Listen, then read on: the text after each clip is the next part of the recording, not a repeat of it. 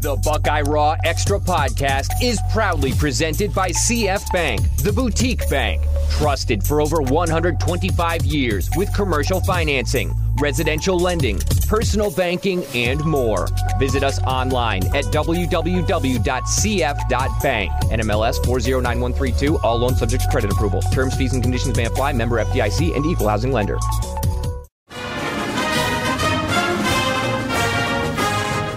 It's Rob Oller with T two, Take Two, Urban Meyer. Woo!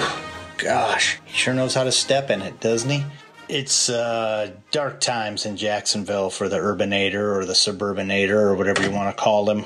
Watch those cell phones, kids. Watch your behavior, Urban, or any person in power who thinks maybe via arrogance and entitlement you can get away with things that others can't. Urban, a second video has surfaced. The first video showed Urban in a bar, the woman dancing right in his lap practically, not a lap dance. Let's make that clear. She was facing forward and so was he, and supposedly, as he says, minding his own business for the first, for the most part. Of course, the second video just comes out and it does show apparently him touching her derriere with his hand, fingers. So no comment yet on that from Urban, but uh, it's the same video from a different angle, and it looks bad. You can find it on YouTube.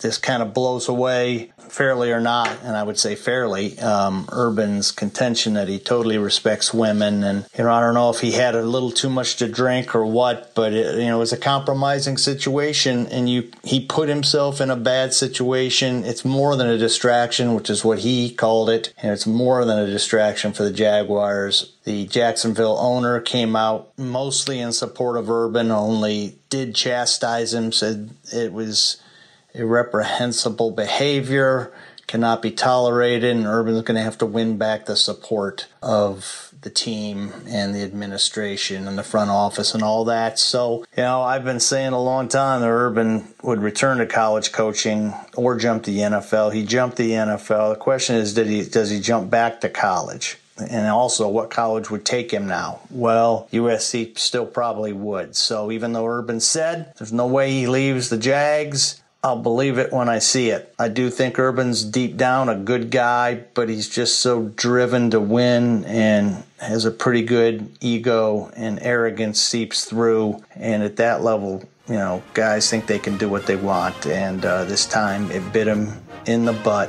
No pun intended. Thanks for listening to Take Two with Rob Oller.